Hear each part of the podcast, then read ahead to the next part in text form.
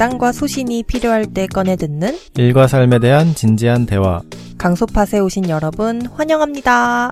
안녕하세요. 강단입니다. 안녕하세요. 소신입니다. 요즘 제주에 비가 너무 많이 오네요. 지금만 해도 3일째인가요? 비가 그치지 않고 조금씩이라도 계속 내리고 있는데 어, 그래서 좀 몸과 마음이 다운될 법도 한데 기분이 좋네요. 간단하게 저희의 근황을 한번 나눠볼까요? 저희가 최근 봉사활동을 시작했죠. 성 이시돌 복지의원이라는 호스피스에서 일주일에 한 번 하는 봉사활동을 시작을 했어요. 그 성 이시돌 복지의원은 말기암 환자를 대상으로 호스피스 서비스를 제공하는데요. 전액 무료로 천주교 신부님의 뜻으로 생긴 복지의원이지만 뭐 종교 상관없이 제주 도민이면은 어, 신청을 해서 무료로 호스피스 서비스를 받을 수 있는 곳입니다. 어, 저희가 수녀님의 설명을 간단하게 첫 봉산날 들었는데, 그냥 단순히 그 입원 비용, 치료 비용만 무료인 게 아니라 밥값도 무료고, 심지어 보호자의 밥값도 무료래요. 정말 너무 뜻깊은 일을 하시고 있다고 느꼈고, 실제로 가서 거기서 일하시는 분들, 봉사하시는 분들을 만나 뵀을 때도 본인의 일이 정말 쓰임이 있는 것이다 라고 스스로 자부하고 계신 것 같아서 그게 참 좋더라고요. 저희는 일주일에 한 번 있는 목욕봉사를 다녀왔는데요. 스녀님이 말씀해 주셨는데 이 복지의원에서 목욕봉사가 가장 인력이 많이 필요한 일이라고 해서 또 마침 저희가 신청했을 때 어, 뭐 병원에 입원을 하셔야 된다든지 본업에 돌아가셔야 한다든지 하는 이제 여러 가지 이유로 좀 인원이 부족해질 수 있다고 해가지고 저희가 타이밍이 딱 좋다고 마치 그 천사가 내려온 것처럼 좋은 타이밍이다고 이렇게 말씀을 해주셔서 저희가 목욕 봉사를 하게 됐습니다. 목욕 봉사는 생각보다 사실 어렵진 않았어요. 또 저희가 직접 호스피스에 입원해 계신 분들을 씻겨드리는 게 아니라 그 일은 조금 더 경력이 있는 봉사자분들이 해주셨고 침구를 정리하거나 청소를 하는 그런 좀 간단한 일들을 했거든요. 그리고 또 저희 두 사람 다 초보이다 보니 어, 주변에서 정말 많이 가르쳐 주시고 도와주셨어요.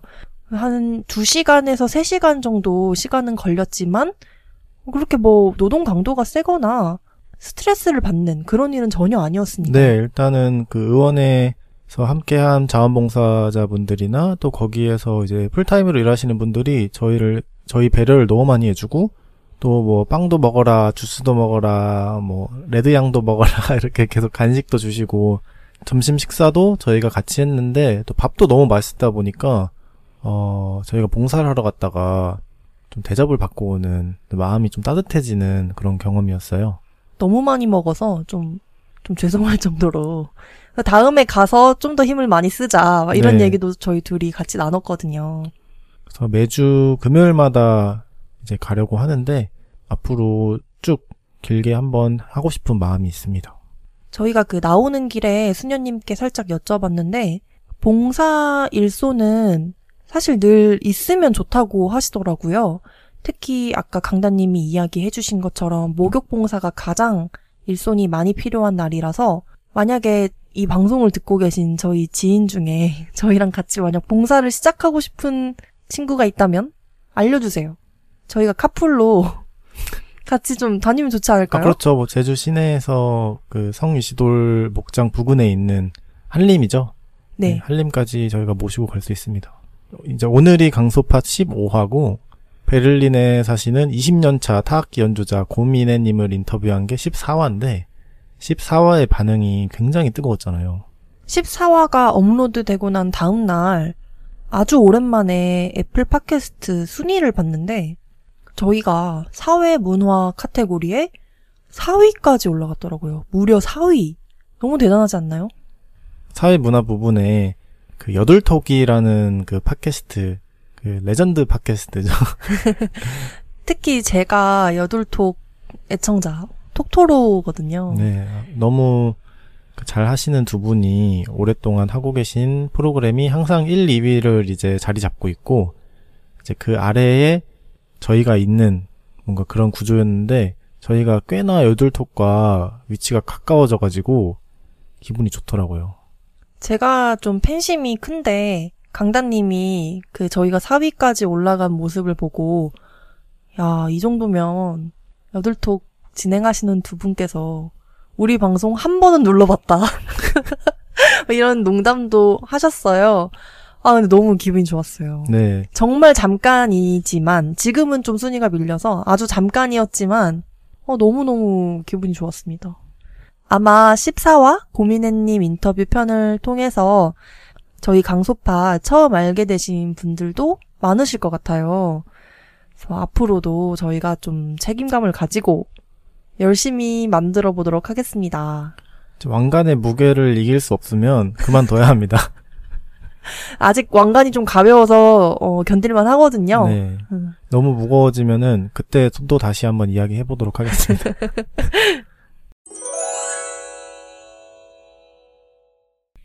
단어 하나에 대한 강단과 소신. 강소팟 15화는 괄호 시리즈입니다. 오늘 괄호 속에 들어갈 단어는 창작이에요.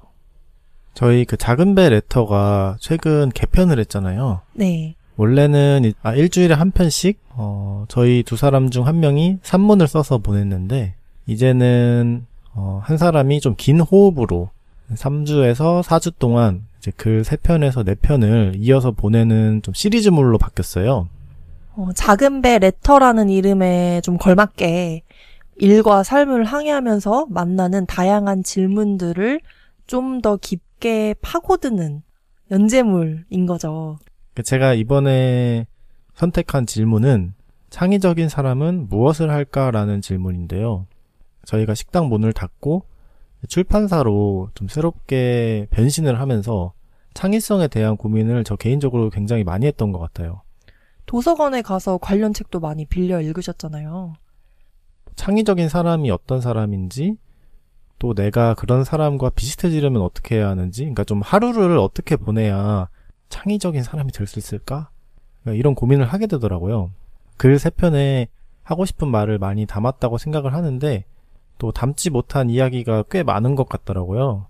사실 저희가 창작에 대한 고민을 이제 막 시작한 건 아닌 것 같아요. 치즈레이지라는 식당을 처음 개업할 때 썼던 글이 있는데 그 글의 제목이 치즈레이지의 정신, 치즈레이지 스피릿에 관한 거였어요. 근데 거기에 세 가지 정신이 나오거든요. 근데 그 중에 하나가 소비보다 창작을 더 많이 해야 한다. 직접 창작할 줄 알아야 한다. 라는 거였어요. 그런데 이게 저희가 뚝딱 만들어낸 말은 아니라고 알고 있거든요. 그러니까 저도 이제 그 아예 회사를 그만두고 홀로서기를 소신님 있으니까 홀로서기는 아니지만 둘로서기. 좀 둘로서기를 하려면 어떻게 해야 될까라는 고민을 했을 때좀 이런저런 책을 많이 읽었었거든요. 아마존 CEO 제프 베이조스가 쓴 주주 서한들이 굉장히 유명한데 그 레터들이 묶여 있는 책이 있어요. 음, 근데 그 책을 그냥 전자책으로 구매해서 읽다가 그 제프의 마지막 주주 서한인데 거기에 그 삶의 뭐 공식은 사실 심플하다. 소비보다 창작을 더 많이 하면 된다. 뭐 이런 식으로 짧게 나와 있더라고요. 근데 그 말도 되게 인상 깊었고 제 글에서도 많이 인용을 했던 또 나발 라비칸트 형님도 좀 소비보다 창작을 더 많이 해야 한다. 이런 말 했고 또 스티브 잡스 재단에서 스티브 잡스 유가족들이 쓴 책에서도 또 비슷한 얘기가 나오더라고요. 어, 그럼 뭐, 유명한 사람들은 다 창작을 해야 된다고 말한 거네요. 성공한 유명한 네. 사람들. 근데 제가 또 그런 부류의 사람들의 책을 많이 읽어서 영향을 많이 받은 것 같기도 하고. 근데 어찌됐든 뭐, 누가 이야기를 했던 그냥 좋은 말인 것 같아요. 저 역시 강다님을 통해 소비보다 창작을 더 많이 하는 게 중요하다라는 메시지를 들었을 때 머리를 뭔가 딱 맞은 듯한 그런 느낌을 받았어요. 근데 그 이유를 지금 다시 한번 곱씹어 보면 사실 지금 저희가 살고 있는 이 세상이 저는 엄청 소비 과잉의 시대라고 생각을 하거든요. 저희가 이전 과로 시리즈 소비에 대한 강단과 소신 편에서도 이야기를 했지만 어찌 보면 요즘 나를 표현하는 방법 중에 가장 쉬운 건 내가 뭘 먹고, 뭘 입고, 뭘 쓰는지를 살펴보는 거라고 생각해요. 달리 말해 소비가 나를 대변하는 그런 세상인 거죠.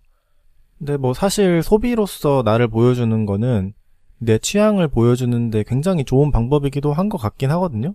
그 제가 소프트웨어에 좀 집착한다고 했잖아요. 네. 어, 그러니까 제가 어떤 소프트웨어 서비스를 쓰는지가 사실 저를 보여주는데 좀 좋은, 뭐랄까, 좋은 이력서 같이 되는 것 같긴 하더라고요. 근데 하지만, 예를 들어서 제가 어떤 특정 소프트웨어를 쓰면서도 이 소프트웨어를 만든 개발자를 좀 동경하게 되는 것 같아요. 음, 그러니까 소비를 하는 입장에서도 특히 좀 내가 의미 있는 소비를 하고 있다고 생각하면은 이 물건이 됐던 서비스가 됐던 이 창작한 사람을 좀 우러러 보게 되는 음. 그러니까 나도 저렇게 창작하고 싶다라고 생각을 좀 자극을 받는 것 같아요. 그러니까 소비로 나를 보여주는 건 저는 정말 쉬운 방법이라고 생각해요. 그러니까 잘못된 방법이 아니라 좀 쉬운 방법이라고 생각하고 수동적으로 누군가가 창작한 것을 소화하고 소비하는 것 그 이상이 필요하다는 생각도 하거든요. 그래서 그 치즈레이지를 창업하던 그 시점에는 앞으론 내가 소비하는 걸로 나를 보여주는 게 아니라 내가 창작한 결과물로 나를 보여주고 싶다라고 생각했던 것 같아요. 그래서 저는 이번에 강단님의 작은 배 레터 시리즈 창의적인 사람은 무엇을 할까에 대한 답들이 너무 좋았고 공감이 많이 됐어요. 오늘 저희의 대화를 듣고 이 방송을 듣는 분들이 뭔가 마음속이 이렇게 꿈틀꿈틀 되면 저는 좋겠거든요. 아, 창작하고 싶은 마음이 네. 꿈틀꿈틀. 네. 아, 나도 뭐 만들고 싶다. 아, 나도 당장 뭔가를 창작하고 싶다. 저희의 대화를 듣고 이런 생각이 든다면, 아, 저는 성공이라고 생각합니다. 음, 그러니까 오늘은 본격 창작 예찬 방송이라고 생각하면 되겠네요. 네. 창작하라. 사실 하고 싶은 말은 그거였습니다. 방송 마치겠습니다. 그럼 일단은 저희의 창작 활동에 대해 이야기 나누면 좋을 것 같아요. 강단님은 요즘 어떤 기술로 뭐를 창작하고 있나요? 저 같은 경우는 지금 녹음하고 있는 일단 강서팟이 있고, 그리고 작은 배 레터, 저희가 지금 준비하고 있는 책, 그리고 제가 요즘 소신님 따라서 매일 그 아침 일찍 일어나서 글쓰기 하는 게 있고요. 그러니까 사실상 글쓰기가 제 메인 창작이더라고요. 음, 저희가 식당을 열면서 치즈레이즈닷컴 블로그를 처음 개설했고 돌이켜 생각해보면 강단님이 혼자 운영하고 계신 강민석닷컴 개인 블로그도 그 비슷할 쯤에 만드신 걸로 기억해요. 그러면 강단님이 글이라는 창작을 하신 것도 벌써 3년 넘게 된 거거든요. 네. 그러니까 글을 쓰는 것도 좋지만 또 내 글을 어떻게 보여줄지 좀 웹에서 어떻게 보여줄지를 고민하는 것도 어떻게 보면 창작인 것 같고 네. 그리고 제가 그 치즈레이즈를 하면서 포카치아를 매일마다 구웠잖아요. 음, 이제 그러다 보니까 빵 굽는 창작을 많이 하게 됐던 것 같아요. 글쓰기, 제빵, 그리고 블로그 만들기. 이 세 가지가 좀 제 창작의 주가 아닌가. 음, 그 어떤 기술로 창작하고 있냐고 물어봤잖아요. 네. 제가 그 창작에 대해서 생각을 할수록 어, 한 가지 기술에 좀 몰두를 해야 좀 창의성이 더 발휘가 된다는 생각이 들더라고요. 그러니까 예를 들어서 빵을 굽는 것도 제가, 제가 처음 빵을 구울 때 막 몽둥이 같은 바게트를 굽고 말 그대로 정말 몽둥이로 써도 되는 바게트였죠. 막 이렇게 연습을 할 때는 빵을 구웠지만 내가 정말 창작을 했다는 생각이 들진 않았어요. 근데 지금은 반죽을 하고 이 반죽이 발효가 되는 과정을 보면서도 아 얘는 나중에 구우면은 이런 모습으로 나오겠다 이런 게 좀 그려지거든요. 왜냐면 똑같은 사실 반죽을 워낙 많이 구워봤으니까 그러면 강단님이 지금 글도 오래 쓰셨는데 글을 쓰면서는 더 연마하고 싶은 기술은 없나요? 그러니까 제가 요즘에 그 아침에 일찍 일어나서 좀 소설을 써보고 있는데 이게 뭐 대단한 건 아니지만 써보고 싶다 써보고 싶다고만 하지 잘 안 써졌거든요. 근데 이야기 하나를 만든다는 게 사실 굉장한 기술이잖아요. 네. 스토리의 구조가 있고 그리고 대화를 어떻게 만들어야 하는지 뭐 캐릭터나 뭐 배경을 어떻게 설명해야 되는지 이런 부분에 있어서 좀 공부가 많이 필요하고 훈련이 많이 필요한 것 같더라고요. 그래서 결국에는 아 내가 좀 스토리텔링 글로써 스토리텔링 하는 법을 좀 더 공부를 하고 싶구나 이런 생각이 들었습니다. 저는 강단님의 요즘 창작 생활을 들으면서 한 가지 느낀 게 있어요. 강단님은 창작을 엄청 개인적인 활동이고 혼자 몰입해서 완성해내는 그런 작업이라고 생각하시는 것 같아요. 저는 이게 개인적인 성향의 차이 같기도 하거든요. 저는 좀 더 외향적이고 바깥에서 에너지를 많이 얻는 편이잖아요. 그렇다 보니 저는 창작을 좀 더 넓은 개념으로 생각했던 것 같아요. 그게 무슨 뜻인가요? 제가 요즘 하고 있는 창작 생활을 말씀드리면 저는 작은 배라는 출판사를 창작하고 있다고 느끼거든요. 물론 앞서 강단님이 이야기하신 강소팟 그리고 또 작은 배 레터 함께 쓰고 있는 죽음에 대한 책까지 다 함께 하고 있잖아요. 저도 그것들을 창작하고 있지만 어, 제가 생각하는 창작의 범위는 좀 더 넓어서 저는 작은 배라는 회사를 창작하고 있다는 느낌을 좀 더 많이 받는 것 같아요.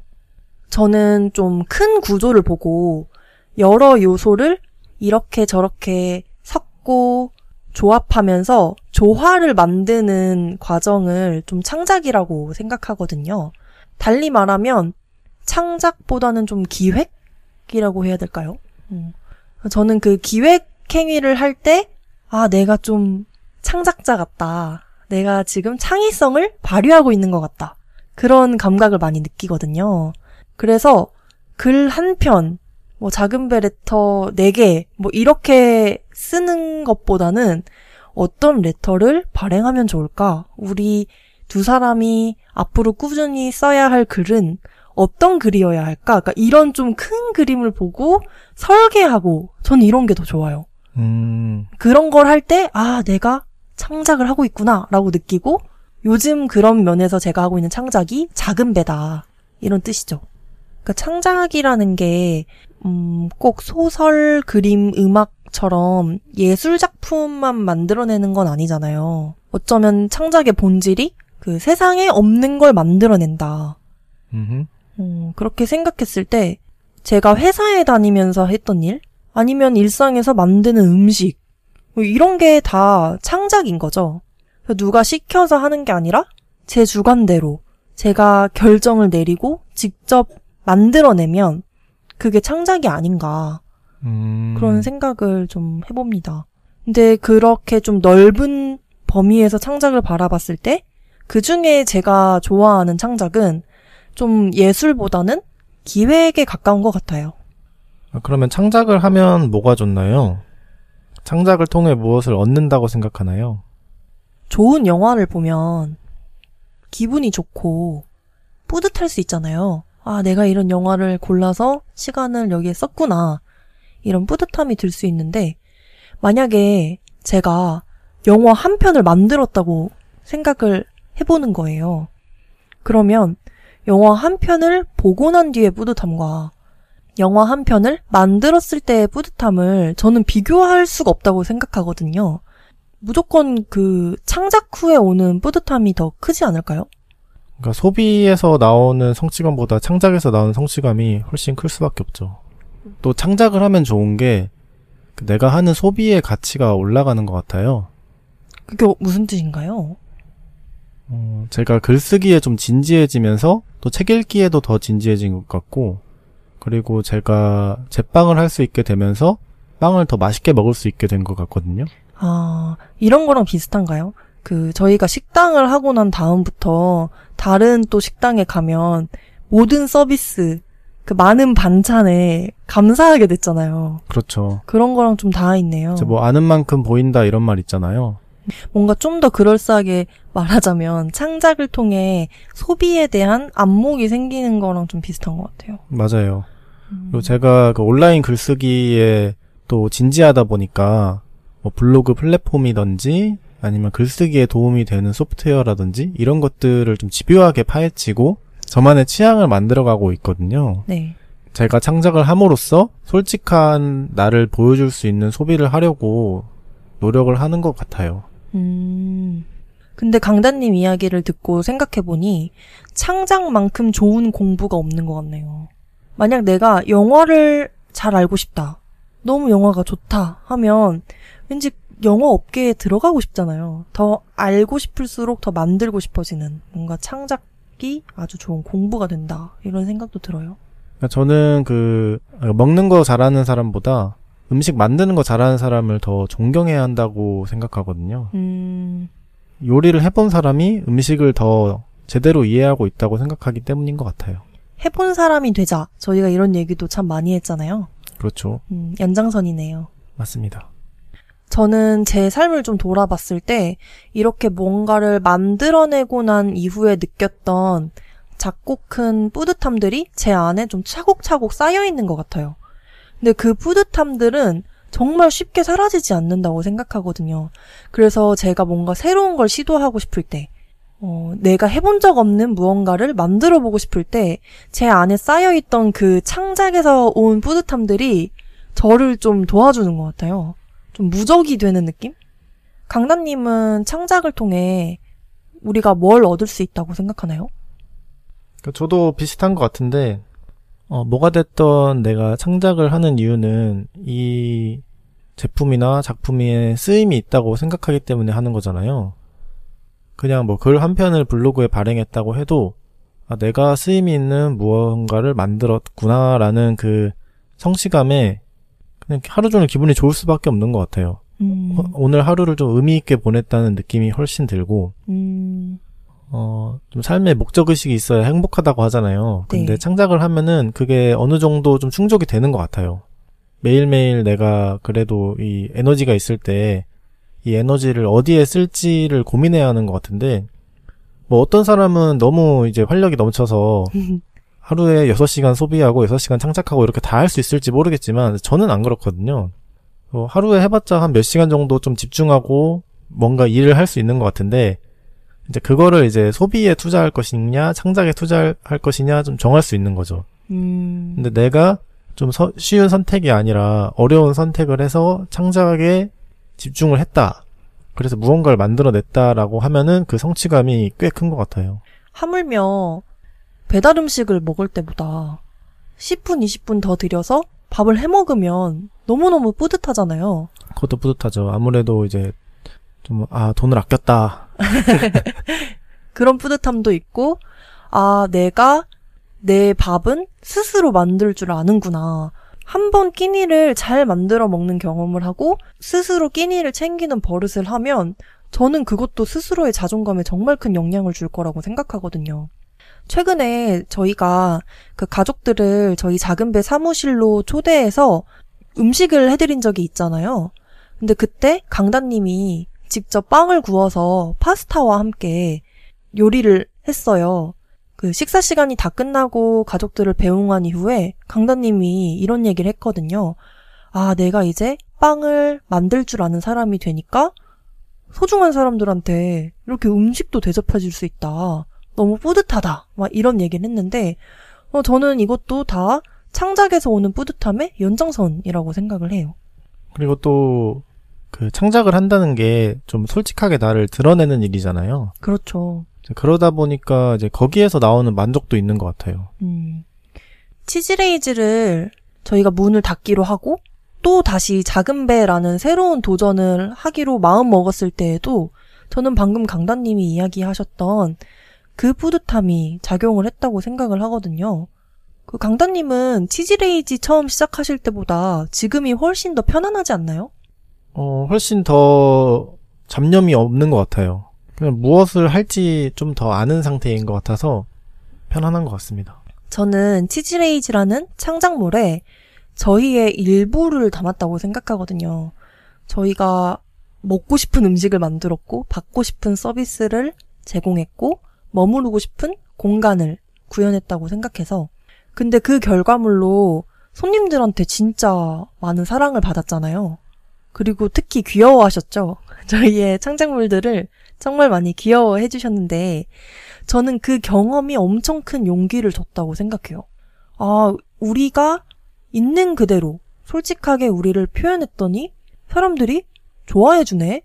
그러면 앞으로도 우리가 무언가를 할 때 우리 스스로를 드러내는 걸 겁낼 필요가 없구나. 좀 그런 걸 몸소 느낄 수 있었던 경험이었어요. 근데 어찌 보면 강단님의 이야기와 제 이야기를 좀 조합해 봤을 때 창작을 통해서 뭔가 외적인 걸 기대하면 안 되는 것 같아요. 그러니까 뭐, 아, 내가 식당을 만들면 돈을 많이 벌겠지. 유명해지겠지. 같은 외적인 걸 기대하면 오히려 좀 창작 활동을 지속하기가 어려운 것 같고, 이런 뿌듯함, 용기, 이런 좀 내적인 동기에서 창작을 시작해야 좀 오래 할 수 있는 게 아닌가. 저도 적극 동의합니다. 그 창작을 하다 보면은 좀 기적을 기대하게 되는 것 같아요. 그 내가 글 하나를 발행할 때도 이게 마치 이제 폭풍이 되어 내 삶을 뭔가 붕 띄울 것 같은 뭐 영상을 하나 찍으면은 음, 사실 뭐 그럴 만한 영상도 아닌데 뭔가 그 로또 발표를 기다리는 것처럼 근데 맞습니다. 괜히 그런 기대를 하게 되는 게 요즘에는 뭐 컨텐츠를 온라인으로 발행하면은 올라가면은 한없이 올라갈 수 있는 구조다 보니까 그런 좀 막연한 기대를 하게 되는 것 같아요. 음, 사실 중요한 거는 내가 이 창작에 수십 년을 바쳐서 이 기술을 연마하는 건데 뭐 한두 번 하고 이 정도 꽤 괜찮잖아 하면은 누군가 알아봐 줄 거야. 갑자기 BTS가 알아봐 줄 거야. 뭐 말도 안 되지만 뭔가 그런 상상을 하게 되는 거죠. 인기 급상승 동영상 순위에 올라가고. 네, 갑자기 내가? 임급동? 뭔가 발행을 할 때마다 그런 임급동, 뭐 사실 BTS 이런 건 족끄고 그 전까지는 아예 현실적으로 기대하진 않았고 그냥 뭐 수십 명, 많으면 수백 명이 알아봐 주길 바라는 마음으로 했는데 사실 수백 명이 알아봐 주는 것도 너무너무 어렵잖아요. 그렇죠. 근데 처음에는 그거를 좀 쉽게 봤던 거죠. 음. 저희가 처음 치즈레이지 식당 문을 열었던 게 주말이었고, 그때는 사실 어떤 일종의 개업식처럼 주변에 알고 지내던 분들이 많이 왔었잖아요. 그래서 좀 북적북적거렸고, 그렇게 다음 평일을 맞이하고 좀 조용히 한 주를 보낸 이후에 새로운 주말이 됐을 때, 강남님이 저한테 내일 줄 선다고, 저희 가게 앞에 뭐 저기 멀리까지 줄을 설 거다. 그러니까 저보고 야채를 많이 준비하라고 했어요. 근데 제가 그때 엥 무슨 소리야. 우리 평일에 이렇게 손님이 없었고 이제 일주일밖에 안 됐는데 하면서도 제 마음이 콩닥거리는 거예요. 임급동처럼 뭔가 어 맞아 혹시 몰라 막 이러면서 제가 상추를 엄청 많이 씻었거든요. 근데 결국에 손님은 많이 오지 않았고 그렇죠. 네. 근데 그런 경험을 식당을 하면서 반복적으로 한 것 같아요. 근데 그 과정을 통해서, 아, 창작이라는 건 사실 엄청 느린 거구나. 그러니까 기적을 바래선 안 되고, 그냥 계속 꾸준히 하는 게 제일 중요한데, 그 동기를 밖에서 찾으면 오래 할 수 없구나. 맞아요. 근데 또 그렇잖아요. 저희 뉴스레터 지금 시작한 지도 식당과 비슷하게 했으니까 3년 정도 된 건데, 이제 구독자가 200명을 넘었어요. 처음에는 답답한 마음도 있었어요. 아, 이게 뭔가 되나? 이게 정말 의미가 있을까? 근데 시간이 갈수록, 아, 이렇게 조금 조금씩 생기는 독자들이 얼마나 의미가 있는지 그런 걸 좀 깨닫게 되는 거죠. 아, 창작의 묘미라는 게 이런 거구나. 그러니까 갑자기 유명해지고 폭발적인 반응을 얻는 게 아니라 정확하게 우리가 가닿고 싶은데 가는 게 훨씬 큰 성취감을 주는구나. 그런 걸 좀 알게 되는 것 같아요. 그러면 소신님은 어떤 사람이 창의적인 사람이라 생각하나요? 제가 어, 어떤 새로운 걸 기획할 때, 창작할 때 항상 하는 생각이 아 뭔가 제약 조건이 필요하다라는 거거든요.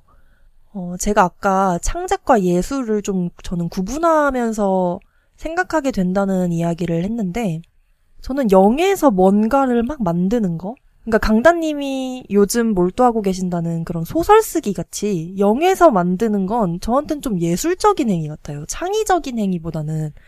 그러다 보니까 주어진 제약들 속에서 예쁜 꽃을 만들어내는 그런 사람이 저는 좀 창의적이라고 느껴요. 음, 좀 구체적인 예시가 있을까요? 음, 저희가 작년에 이제 강다님은 기획에 참여하지 않으셨고 저랑 레리, 힌지, 일리라는 그 세 명의 친구가 함께 준비하고 진행했던 다 읽은 책 정거장이라는 게 있어요. 처음에는 저희 네 사람이서 뭔가 재밌는 걸 해보자로 시작을 했거든요. 그러니까 백지 상태였던 거예요. 근데 그러면 아무런 생각도 떠오르지 않아요. 어, 물론 아무거나 할 수야 있겠지만 이게 정말 창의적인 걸까? 이게 정말 진행을 했을 때 의미가 있을까? 그러니까 그런 것에 대한 확신이 들지 않는 거죠. 어, 그렇게 좀 가벼운 대화들을 이어가다가 그럼 우리 중고책이라는 주제를 하나 정하고 이거는 좀 변하지 않는 조건으로 둔 상태에서 아이디어를 내보자 라고 가닥을 잡게 됐어요. 저는 여기서 그 중고책이라는 소재가 일종의 제약 조건이 됐다고 생각을 해요. 왜냐하면 바꿀 수 없는 우리의 합의점인 거니까. 근데 저는 그런 제약 조건들을 여러 개 만들면서 그것들을 다 아우를 수 있으면서도 어? 이거 너무 재밌다 하는 어떤 아이디어를 만들어내는 게 창의적이라고 느껴요. 강단님은 어떤 사람이 창의적이라고 생각하세요? 아, 저도 이 부분에 있어서 고민을 해봤는데, 어, 짧게 정의를 하자면, 탄탄한 기본기를 기반으로 새로운 가치를 만드는 사람이 창의적이다. 그러니까 저희가 운동선수도 창의적이라고 하잖아요. 그렇죠. 뭔가 그 메시의 패스가 너무 창의적이다. 손흥민의 슈팅이 창의적이다. 근데 제가 슈팅을 하면은 창의적이라고 안 하잖아요. 근데 그 이유가 뭘까라고 하면은 그분들은 뭐 기본기가 너무 탄탄하고 음... 그 위에서 살짝의 뭔가 그 변화를 줬을 때 그게 창의적으로 보이는 거죠. 이 사람 정말 창의적이다라고 할 때 항상 영화 감독 이야기를 많이 하는 것 같아요. 우리나라는 대표적으로 이제 봉준호 감독님 이야기를 진짜 많이 하잖아요. 또 world class artist시니까. 네. 근데 그런 분들도 창의적이라고 하는 이유가 그냥 단순히 너무 신선하고 뭐 획기적인 영상물을 만들어서 라기보다는 이 영화라는 아트에 있어서 마스터이기 때문에 이 기술을 너무나 꿰뚫고 있기 때문에 그러니까 제가 옛날에 그 설국열차가 나왔을 때 크리스 에반스가 인터뷰하는 걸 본 적이 있거든요. 네. 근데 거기에서 봉준호 감독님이 어떤 사람이냐 이런 질문을 했어요. 근데 그 시절에 크리스 에반스가 막 캡틴 아메리카 나오고 이럴 때여가지고 저도 아니 이 사람이 여기 왜 나왔지? 막 이랬을 때였거든요. 그런 얘기 많았잖아요 네. 당시에. 근데 이분이 그러더라고요. 자기가 생각했을 때 봉준호 감독은 진짜 천재다. 음... 근데 그 이유가 이 씬 하나하나를 찍을 때마다 자기가 원하는 게 무엇인지 정확하게 알고 있다고 하더라고요. 어... 그래서 어 끝났어 끝났어 하는데 끝나 있다고. 음... 그러니까 보통은 이렇게도 찍어보고 저렇게도 찍어보고 이 구도로 찍어보고 막 이렇게 여러 가지를 한 다음에 그 중에 베스트를 이제 취합하는 방식인 것 같은데 크리스가 그러더라고요. 아 봉준호 감독은 그런 게 없다고 원하는 게 무엇인지 분명히 알고 있어서 딱 찍고 다음으로 넘어간다고 하더라고요. 그럼 강단님이 말씀하시는 창의적인 사람은 기술자에 가깝네요. 그런 것 같아요. 결국에는 어, 창의적인 사람이 되려면은 매일마다 훈련하는 사람이 되어야 한다. 그 프로 운동선수들이 프로가 됐다고 연습을 안 하진 않잖아요. 그러다 보니까 이 창의적인 사람이 됐다라는 건 없는 것 같아요. 어떻게 보면은. 아. 그냥 뭐 계속 노력해야 하는 것 같아요.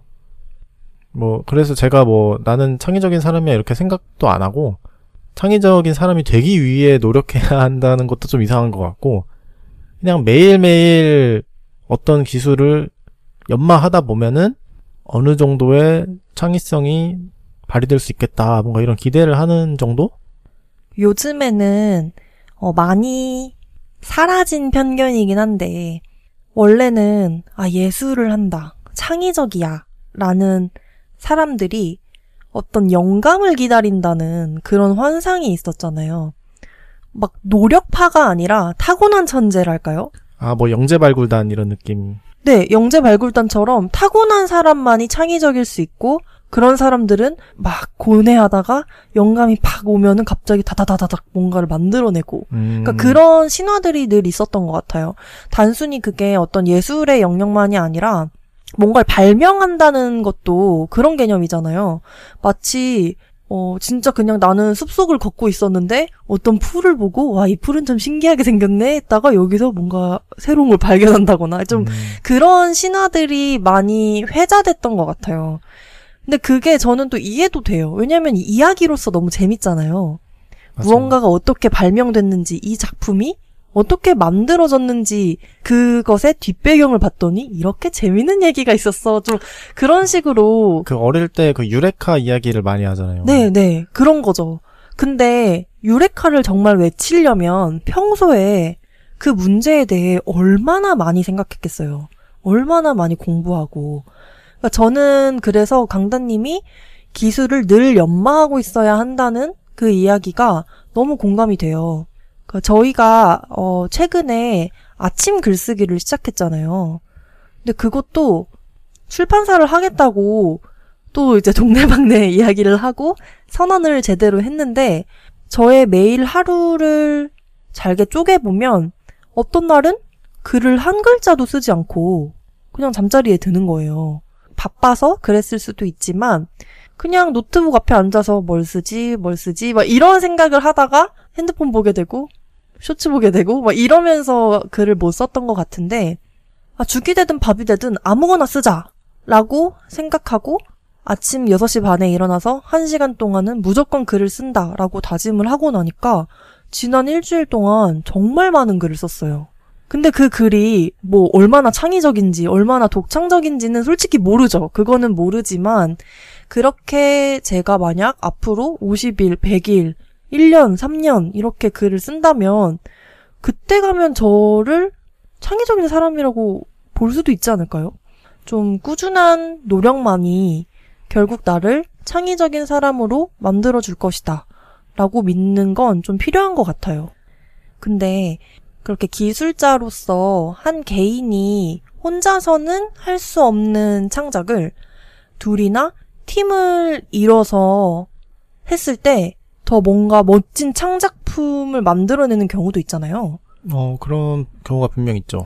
그러니까 앞서 그 강다님이 아까 봉준호 감독님 예를 들었는데, 그러니까 봉준호 감독님도 물론 너무너무, 그러니까 진짜 천재고, 창의적인 사람이지만, 근데 그 설국열차라는 영화는 팀이 만든 창작물이잖아요. 저는 그래서 창의성이라는 게 또 제 개인 성향이 항상 팀을 이뤘을 때 제가 스스로 혼자라면 절대 할 수 없었던 걸 해냈다. 라고 느낀 경우가 참 많았거든요. 그래서 좀, 음, 만약에 누군가가, 아, 저 창의적인 사람이 되고 싶은데 어떻게 하면 좋을까요? 라고 굳이 저한테 묻는다면, 저는 좀 협업의 경험을 많이 해봐라. 라고 이야기할 수 있을 것 같아요. 저는 좀 저랑 다른 사람들, 그러니까 나와 성향도 다르고 취향도 다른 그런 사람들이랑 하나의 결과물, 공동의 창작물을 만들기 위해 노력했던 경험이 저의 창의성에 도움을 많이 준 것 같아요. 음, 그러니까 보통 이렇게 사람을 설득하고 조율하고 또 그 사람이 가진 기술과 재능을 활용하고 이러는 능력을 리더십이라고 하잖아요. 그렇죠. 그러면은 지금 소신님이 말하는 창의성은 리더십과 비슷할 수도 있겠네요. 음, 어, 이런 맥락에서는 뭐 사람을 이끌고 뭔가 문제를 해결하고 이런 건 리더십이겠지만 그런 과정을 통해서 우리가 함께 멋진 창작을 해보자. 그 결과로 나아가자 하는 면에서는 저는 창의성과 다 있다고 생각하는 것 같아요. 그러니까 뭐 소통이나 협업이나 이런 것도 이제 쓰임이 있으면은 창의적이라고 볼 수 있는 거 아닐까요? 뭐 예를 들어서 대화를 나누는 것도 그냥 친구랑 대화를 나누면은 뭐 창의적이라고 보기 어려울 수 있지만 누군가를 인터뷰한다 라고 하면은 그건 또 창의적이라고 생각하잖아요. 아주 단순한 행위여도 그 행위에 어떤 의지가 들어가 있고 그걸로 어떤 결과물을 만들어내겠다는 뜻이 있으면 저는 창의적인 결과물이 될 수 있다고 생각해요. 질문이 어, 제가 생각하는 창의적인 사람은 어떤 사람인가 그거였잖아요. 저는 또 다른 케이스가 또 생각나는데, 그러니까 저랑 강단님이 스탠드업 코미디를 유난히 좋아하잖아요. 맞아요. 저희가 넷플릭스에서 뭐, 뭐 보지? 할 때 좀 고민 없이 트는 몇 가지 쇼가 있는데, 사실 그 봤던 걸 또 보고 또 보고 하는 경우도 많고, 근데 그중 대부분이 스탠드업 코미디였던 것 같아요. 근데 제가 왜 스탠드업 코미디를 좋아할까 좀 생각을 해봤거든요. 왜냐면 좀 이게 호불호를 타는 장르인 것 같아요. 특히 한국에서는. 아, 저는 뭔가 TV에서 그 스탠드업 코미디언, 미국의 스탠드업 코미디언만큼 솔직한 사람을 못 본 것 같아요. 특히 그 사람들이 하는 코미디는 좀 문제의 소지가 있을 만한 발언도 좀 거침없이 하는 그런 스타일이잖아요. 그러니까 그렇게 논란의 여지가 있을 법한 말이라도 그게 내 생각이라면 내가 만든 농담이라면 그냥 무대에 서서 막 뱉어버리는 그게 너무 저는 멋있다고 생각하거든요. 그 스탠 그런 스탠드업 코미디를 보다 보면 아 진짜 모든 개인은 고유하구나라는 걸 좀 절감하는 것 같아요.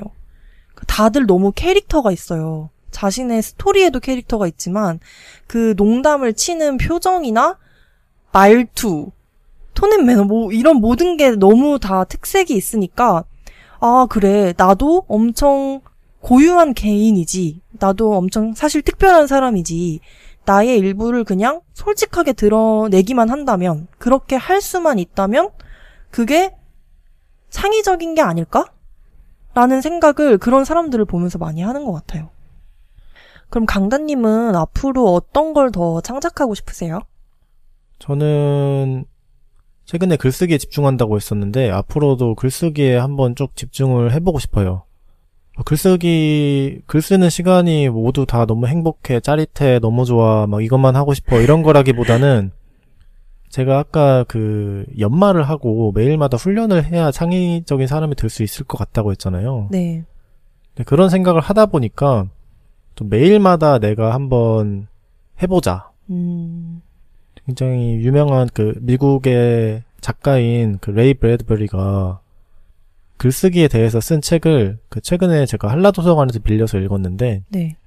이분이 그 글쓰기의 원칙을 딱 세 가지 이야기하더라고요.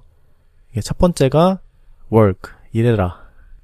두 번째가 relax 릴렉스 해라. 그리고 세 번째가 don't think더라고요. 생각하지 아. 말라고. 근데 이거를 계속해서 사이클로 반복을 해야 한대요. 음.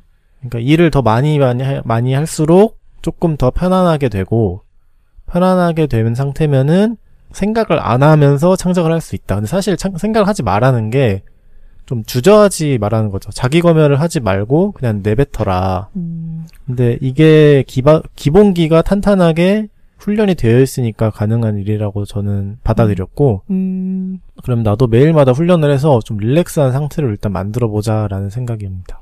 아, 마치 강다님이 포카치아를 이제 구울 때는 몸에 힘이 안 들어가는 것처럼 릴렉스 하고 싶으시다는 거죠? 그렇죠. 소시님은 어떤가요? 어, 제가 앞서 계속 기획 같은 창작을 나는 좋아한다. 그런 게 창의적인 것 같다. 막 이런 얘기를 했는데, 사실 제가 앞으로 좀 하고 싶은 창작은 좀 더 개인적인 건 것 같아요. 근데 그 이유가 저는 작은 배라는 회사를 나름 창작하면서 그런 좀 기획적인 창작은 이미 좀 많이 하고 있는 것 같아요. 그런 머리를 많이 쓰고 있는 것 같아서 아, 꼭 그런 큰 창작이 아니어도 나 혼자 할 수 있는 일이 무엇이 있을까? 좀 그게 요즘 제 관심사거든요. 그 중에 하나가 바로 퀼트입니다. 제가 옛날부터 좀 자급자족에 대한 로망이 있었어요. 채소도 직접 길러 먹고, 만약 제가 언젠가 베지테리언이 될 수 있으면 채소만 길러 먹어도 장을 안 봐도 되잖아요. 그리고 집도 직접 짓고, 마지막으로 옷도 직접 만들어 입는 뭔가 의식주를 스스로 책임질 수 있는 사람이 되고 싶다. 좀 이게 제 노후의 꿈인데 퀼트를 배우면 어, 기계가 없어도 면과 실만 있어도 간단한 옷을 만들 수 있다고 하더라고요. 그러면서 좀 요즘 주변에 퀼트를 배울 수 있는 데를 알아봤는데 너무 좋은 선생님을 찾게 됐어요. 25년 동안 퀼트를 하셨던 분을 제가 선생님으로 모실 수 있게 돼서 어, 앞으로 좀 퀼트를 배우고 어, 제가 혼자서 할 수 있는 일을 늘리고 싶어요. 제가 예전에 저희 그 강소팟 2화 강민석 사장님, 강단님 인터뷰를 다시 들었는데 거기서 진정한 영혼은 자기 의존에서 나온다라는 어떤 문장을 강단님이 인용해 주셨거든요. 그러니까 직접 할 수 있는 것이 많아질수록 자유로워지고 창의적일 수 있다. 이런 이야기였는데, 어, 그 얘기를 들으면서, 그렇지. 근데 지금 나에게 혼자 할 수 있는 것, 혼자 나 혼자 무언가를 창작할 수 있는 기술이 뭐가 있지? 라는 의문이 들었거든요. 그래서 앞으로는 좀 그런 뭐 기획적인 창작도 좋지만 혼자 할 수 있는 일을 늘리고 싶어요. 퀼트 배우시면은 저도 옷 맞춰주시나요? 어, 제가 선생님께 여쭤봤더니 퀼트로 손으로만 간단한 조끼 같은 건 만들 수 있다고 하시더라고요. 그래서 제가 제일 먼저 조끼를 만들면 강단님에게 아우, 좋죠. 선물하겠습니다. 또 그때 그 선생님이 옷이나 이런 뭐 이불이나 이런 거에 그 기계 맛이 너무 나면 안 좋다고. 선생님의 취향이 아니라 그랬어요. 맞아요. 선생님 취향이 아니라고 그랬죠. 근데 저는 그걸 들으면서도 아 이게 손으로 했을 때 음, 손맛이라는 게 그냥 뭐 본인이 좋아 이게 아니라 보는 사람이 봤을 때도 좀 더 자연스럽게 보이는구나. 음. 너무 딱딱딱딱 뭔가 맞춰서 바느질이 되어 있으면은 좀 정이 없, 없어 보이나? 근데 그렇게 생각하면 모든 창작의 결과물이 그렇잖아요. 시간과 기술이 들어간 것 같은 창작물에 나도 모르게 마음이 가는 것처럼 저는 옷도 마찬가지가 아닌가라는 생각을 해봅니다. 음, 그래서 제가 좀 손바느질을 해보고 싶었던 것 같아요. 음. 그러니까 저도 그게 되게 인상 깊었던 게 아, AI가 만든 퀼트는 별로 매력이 없겠다. 어, 저는 그러면 AI에 대체되지 아, 않는 사람이 AI가 됐을까요? 너무 발전해가지고 조금 서툴게 만들 수도 있죠 일부러 아, 그렇죠. 손맛이 나오게. 어, 마지막으로 강다님한테 질문을 드리고 싶은데, 그럼 강다님은 창작을 통해서 궁극적으로는 어떤 사람이 되고 싶나요? 그러니까 저는 창작을 통해서 매력적인 사람이 되고 싶거든요. 음, 근데 그러면은 창작이 매력적이어야 되잖아요. 창작물이. 네. 근데 내가 만든 작품이 매력적이게 되려면 좀 자연스러워야 하는 것 같아요. 솔직하고 자연스럽고 네. 누가 봐도 용 쓰지 않는 것 같고 음, 물 흐르듯이 릴렉스. 릴렉스 된 거죠. 그 제가 최근에 그 Great Big Story라는 굉장히 유명한 유튜브 채널이 있는데 거기에 나온 그 일본 할아버지를 한번 봤어요. 네. 네, 이분이 그 엑셀로 그림을 그리는 엑셀 아. 페인터시거든요. 저한테도 보여주셨잖아요. 네. 그 엑셀 미술가 타스오 호리우치 씨인데 네. 타스오 호리우치 씨가 지금 20년 동안 엑셀로 그림을 그리고 계시거든요.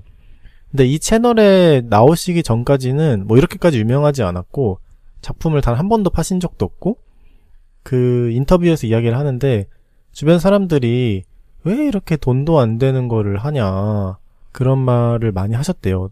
너 완전 바보 아니야? 그럴 때마다 이분이 맞아 나 바보야 라고 했다고 하더라고요. 그 말이 되게 멋있더라고요. 네, 멋있어요. 네. 이분이 엑셀을 택한 것도 뭐 엑셀에 큰 열정이 있어서가 아니라 그림 그리는 소프트웨어 이런 게 너무 비싸기도 하고 본인이 봤을 때 엑셀의 그래프 기능이나 이런 걸로 그림을 그릴 수 있을 것 같아가지고 그냥 접근성이 음, 가장 좋으니까 엑셀을 선택해서 한 거예요. 그 수십 년, 수십 년 동안. 근데 이분이 그린 그림들을 보면은 아, 너무 아름답거든요. 저는 그 타스오 씨 같은 예술가가 그 어떤 유명한 예술가들보다 더 멋있게 보이더라고요. 세상 사람들이 바보라고 불러도, 그래, 나 바보다! 라고 말하면서 창작에 매진할 수 있는 사람이 되고 싶군요. 네, 그런 바보라고 부르는 게 뭐 그렇게 유쾌하진 않겠지만 설령 누가 바보라고 한다고 해도 그냥 그래 나 바보야. 하이 바가데스 이렇게 이렇게 할 수 있을 정도로 그냥 창작하면 되는 거 아닌가. 그리고 소시님은 창작을 통해 어떤 사람이 되고 싶나요? 저는 용감한 사람. 그러니까 내가 나로 사는데 거리낌이 없는 사람이 되고 싶어요. 아까 창작을 통해 무엇을 얻을 수 있는 것 같냐라는 질문을 받았을 때도 어, 나는 용기와 성취감을 얻는 것 같다 이런 대답을 했었는데 저는 그게 계속되면 매사에 당당해질 수 있는 것 같아요. 꼭 어떤 창작에 있어서만이 아니라 그냥 사적인 대화에서도 어, 내 감정과 생각을 솔직하게 털어놓을 수 있는 그런 사람이 될 수 있다고 생각하거든요. 물론 창작을 통해서 진짜 뭐 돈도 벌고 싶고 유명해지면 좋겠지만 그거는 언젠가 또 사라질 수 있는 것들이잖아요. 근데 그런 용기와 성취감은 제가 죽을 때까지 사라질 거라는 생각이 안 들어요. 평생 제 안에 남아있을 거라고 생각하기 때문에 그를 통해서 제가 매사에 용감해졌으면 좋겠어요. 음, 근데 또 창작이라는 게 단순히 거침없고 그냥 날것에 무언가를 다 쏟아내는 그런 건 아니잖아요. 내 창작물을 보는 사람이 이걸 어떻게 소화할까, 어떻게 생각할까, 이런, 이런 고민도 끊임없이 하는 작업이기 때문에 저는 또 타인을 배려하는 과정이라고도 생각하거든요. 그래서 제가 그냥 막 용감하고 아무 말이나 막 다 하고 싶다 이런 게 아니고 자연스럽게 그게 될 거라고 생각해요. 내, 내 앞에 있는 사람을 내가 진심으로 배려하면서도 내 속마음을 숨기지 않을 수 있는 좀 그런 사람이 창작을 통해서 될 수 있다면 너무너무 좋겠다라고 생각합니다. 이미 소신님은 그런 사람입니다. 감사합니다. 저희가 처음 이 방송 오늘 대화 시작하면서 아, 이 이야기를 듣고 사람들도 뭔가 작은 창작이나마 시작했으면 좋겠다. 우리가 거기에 좀 기여했으면 좋겠다 이런 얘기 했잖아요. 어디 뭐 타는 냄새 안 나요? 창작의 불씨가 타고 있는 것 같은데. 실제로 이 방송이 어, 듣고 계신 분들의 마음에 불씨가 됐는지 궁금하네요. 불씨가 아니라 찬물이 됐으면은 이거는 누구 탓입니까? 내 탓입니다. 이 에피소드를 듣고 창작에 대한 어떤 생각을 하셨는지 그리고 아 나도 이런 창작을 해보고 싶다 라는 생각이 드셨으면은 저희에게 알려주세요. 꼭 새롭게 시작하는 창작이 아니어도 저는 누구나 어느 정도는 창작자라고 생각을 하거든요. 그 본인이 지금까지 재밌게 했던 창작 생활이 있으면 저희에게 추천을 해주셔도 좋을 것 같아요. 저는 강다님도 아시겠지만 항상 에너지가 넘치고 재밌어 보이면 무조건 하고 싶어 하는 사람이기 때문에 그런 창작 생활들 추천해 주시면 저도 한번 시도해 보고 싶습니다. 댓글이나 이메일 기다리겠습니다. 강소파 친구들이 남겨준 댓글을 한번 읽어보겠습니다. 댓글은 듣고 계신 플랫폼에 사연과 방송 후기는 헤이 골뱅이 작은배 닷컴에 메일로 남겨주세요. Hey 골뱅이 작은 배닷컴입니다. 어, 첫 번째 댓글은 스포티파이의 반세오 님이 남겨주신 댓글입니다. 팟캐스트 진행 왜 이리 깔끔한가요? 듣기 너무 좋습니다. 저도 걱정과 불안 가득한 성격인데 미네콘님의 건강한 태도 배우고 싶습니다. 거절받아도 끝까지 문을 두드리고 결국에 기억되는 건 문 안으로 들어간 나라는 걸 잊지 말고 살아야겠네요. 지난 14화 걱정과 불안을 동력으로 삼는 법 고민혜님 인터뷰 편에 남겨주신 댓글인데요. 그래서 팟캐스트 진행 왜 이리 깔끔한가요? 아, 물어보시는 건가요?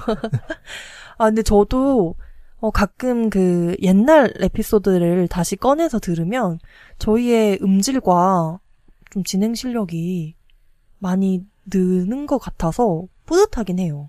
아, 이것도 창작이네요. 계속 했더니 느네요. 조금씩 늘고 있어요. 조금씩. 어, 저 역시 그 미네님과 인터뷰를 하면서 이 부분이 참 인상적이었거든요.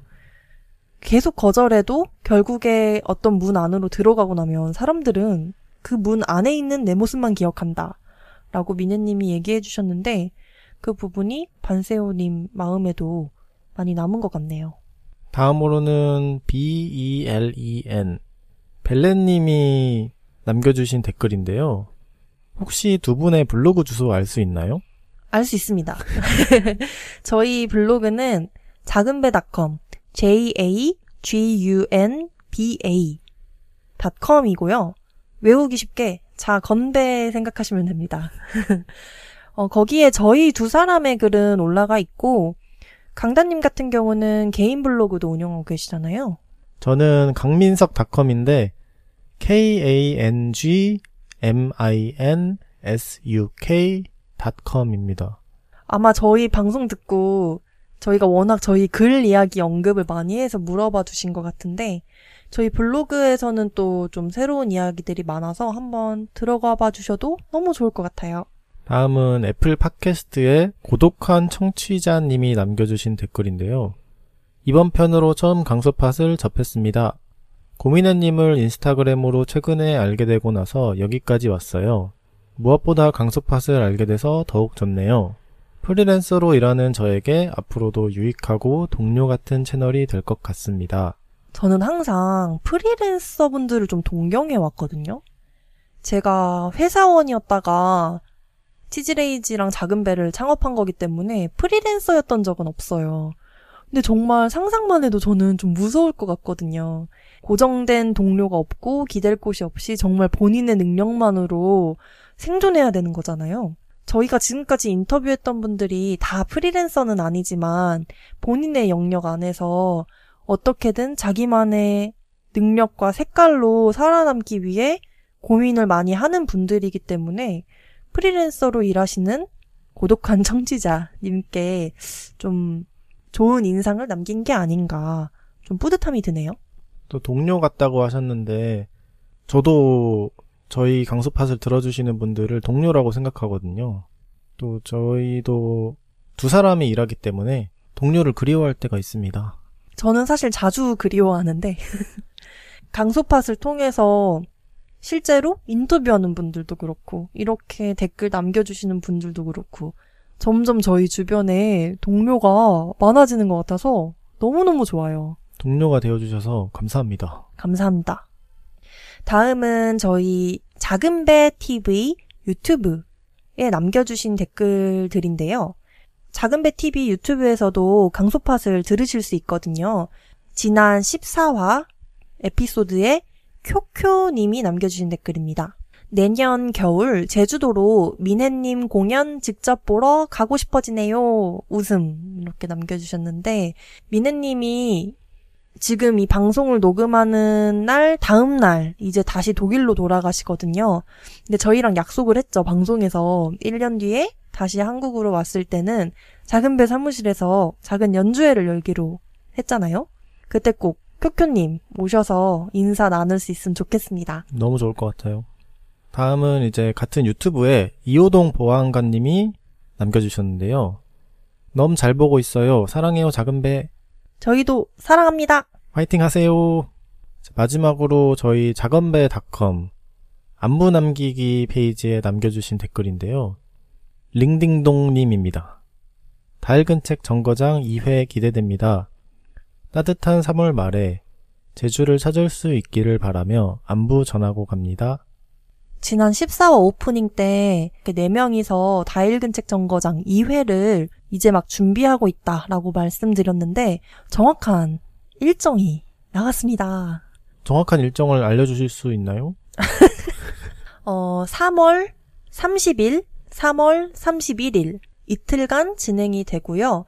장소는 제주시 서사로 173번지에 위치한 작은 배 사무실입니다. 행사에 대해서도 짧게 소개해도 괜찮을까요? 네, 짧게 해주세요.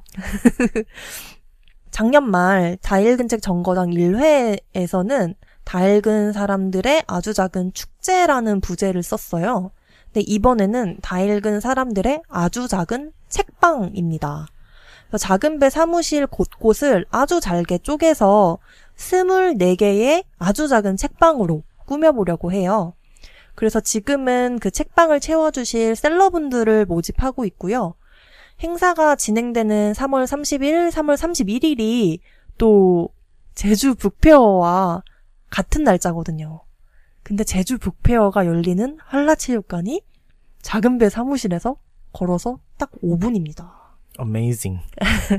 그러니까 1타 2피로 즐길 수 있는 일생 일대의 기회. 놓치지 마세요. 어, 저희가 좀 대놓고 북페어에 좀 기생해보려고 날짜를 잡아봤거든요. 북페어 들리기로 계획하고 계신 분들은 저희 행사도 눈여겨 봐주시면 감사하겠습니다. 오늘은 창작에 대한 진지한 대화를 나눴습니다. 저희는 2주 후 일요일에 다시 인사드리겠습니다. 여러분의 일과 삶에 강당과 소신을 빕니다. 감사합니다.